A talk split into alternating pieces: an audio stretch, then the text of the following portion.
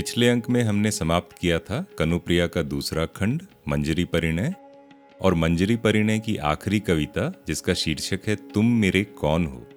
उसमें राधा कृष्ण से और स्वयं से भी ये सवाल करती हैं कि आखिर कृष्ण उसके हैं कौन? और वो कृष्ण की कौन है? क्या वो सखा है, बंधु हैं, आराध्य, सहचर? या राधा है, उनकी सखी, साधिका, माँ, वधु, सहचरी? आखिर हैं क्या? क्या इस रिश्ते की शब्दों में व्याख्या हो सकती है? एक और तो कृष्ण वो हैं जिन्होंने गोवर्धन पर्वत को एक उंगली पर उठा लिया था, और एक तरफ़ वही कृष्ण अबोध बालक जैसे राधा के आंचल में दुबक जाना चाहते हैं। जैसे जैसे ये कविता आगे बढ़ती है, वहीं ये मानव के और विशेषकर नारी के अंतर्मन में झांकने के लिए और गहराई में उतरती जाती है। और प्रणय के अनुभव, संवेदनाएँ, पीड़ा, मधुर प्रेम और एक अप्रतिम सौंदर्य जैसे हर खुलती परत के साथ और निखरते जा रहे हैं। ये राधा कृष्ण की वो यात्रा है जिसका आरंभ किसी को याद नहीं और अंत अंत तो इस यात्रा का है ही नहीं। तो चलिए, हम भी राधा कृष्ण के साथ इस यात्रा पर चलते हैं और सुनते हैं कनुप्रिया का तीसरा खंड, सृष्टि संकल्प। इसमें तीन कविताएँ हैं, सृजन संगनी, आदिम भय और केली सखी। शुरुआत करते हैं सृजन संगनी से। सृजन संगनी, सुनो मेरे प्यार, यह काल की अनंत पगडंडी पर अपनी अनथक यात्रा तय करते हुए, सूरज और चंदा, बहते हुए अंधड़, गरजते हुए महासागर, झकोरों में नाचती हुई पत्तियाँ धूप में खिले हुए फूल और चांदनी में सरकती हुई नदियाँ। इनका अंतिम अर्थ आखिर है क्या? केवल तुम्हारी इच्छा? और वह क्या केवल तुम्हारा संकल्प है, जो धरती पर सौंधापन बनकर व्याप्त है, जो जड़ों में रस बनकर खिंचता है, कोंपलों में फूटता है, पत्तों में हरियाता है, फूलों में खिलता है, फूलों में खिलता है, फलों में गदरा जाता है। वह क्या तुम्हारा संकल्प है? वह क्या तुम्हारा संकल्प और तुम्हारी इच्छा है? यदि इस सारे सृजन, विनाश, प्रवाह और अविराम जीवन प्रक्रिया का अर्थ केवल तुम्हारी इच्छा है, तुम्हारा संकल्प तो जरा यह तो बताओ मेरे इच्छा में कि तुम्हारी इस इच्छा का, इस संकल्प का अर्थ कौन है? तुम्हारी इस इच्छा का, इस संकल्प का अर्थ कौन है? कौन है वह जिसकी खोज में तुमने काल की अनंत पगडंडी पर सूरज और चाँद को भेज रखा है? कौन है जिसे तुमने झंझा के उद्दाम स्वरों में पुकारा है? कौन है जिसके लिए तुमने महासागर की उत्ताल भुजाएँ फैला दी हैं? कौन है जिसकी आत्मा को तुमने फूल की तरह खोल दिया है? कौन है जिसकी आत्मा को तुमने फूल की तरह खोल दिया है? और कौन है जिसे नदियों जैसे तरल घुमाव दे देकर तुमने तरंग मालाओं की तरह अपने कंठ में, वक्ष पर, कलाइयों में लपेट लिया है?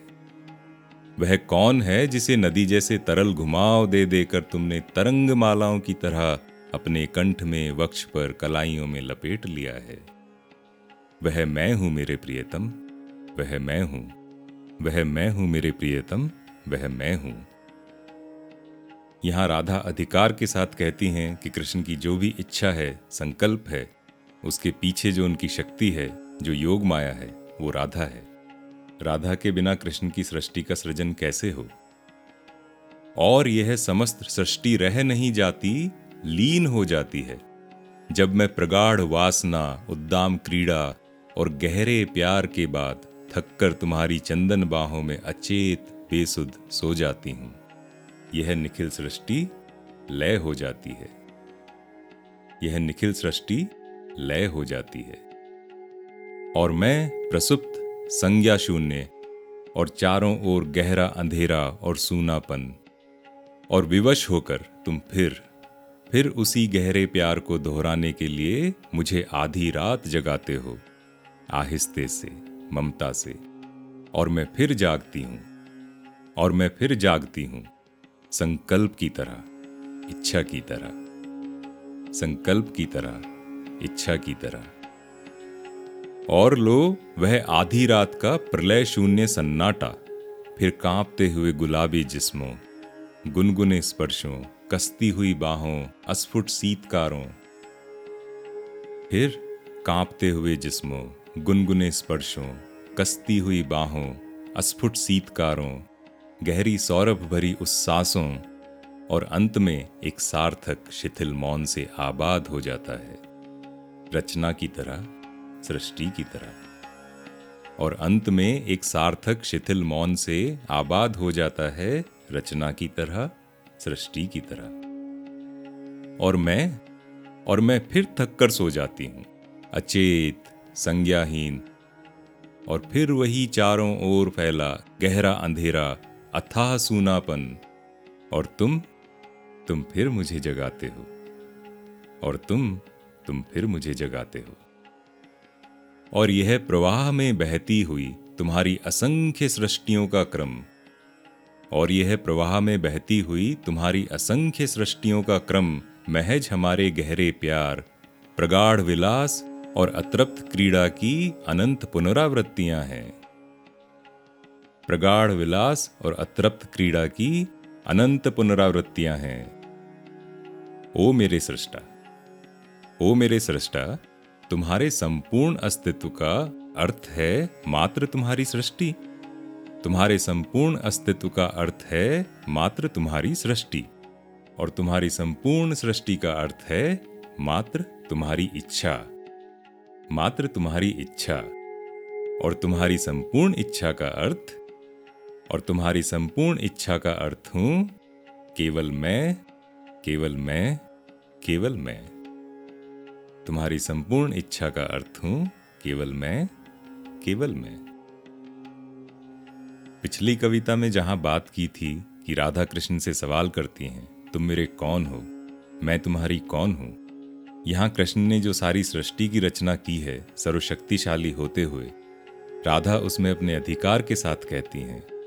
कि तुमने जिस इच्छा, जिस संकल्प से सृष्टि की रचना की है, मैं तो उसी इच्छा, उसी संकल्प में समाई हूँ। आज यही विराम। मैं हूँ अरिसुदन और हम पढ़ रहे हैं धर्मवीर भारती का खंड काव्य कनुप्रिया। अगले अंक में पढ़ेंगे सृष्टि संकल्प की दूसरी कविता, आदिम भय, जिसमें राधा खुद से प्रश्न करती हैं कि आखिर उनको भय किस बात का है? सब कुछ तो है उनके पास। सर्वशक्तिशाली कृष्ण है, सारी शक्ति है, सारी सृष्टि है, फिर उनको किस बात का भय लगता है? तो मिलते हैं अगले अंक में। तब तक स्वस्थ रहें, प्रसन्न रहें, चाय, कॉफ़ी पीते रहें।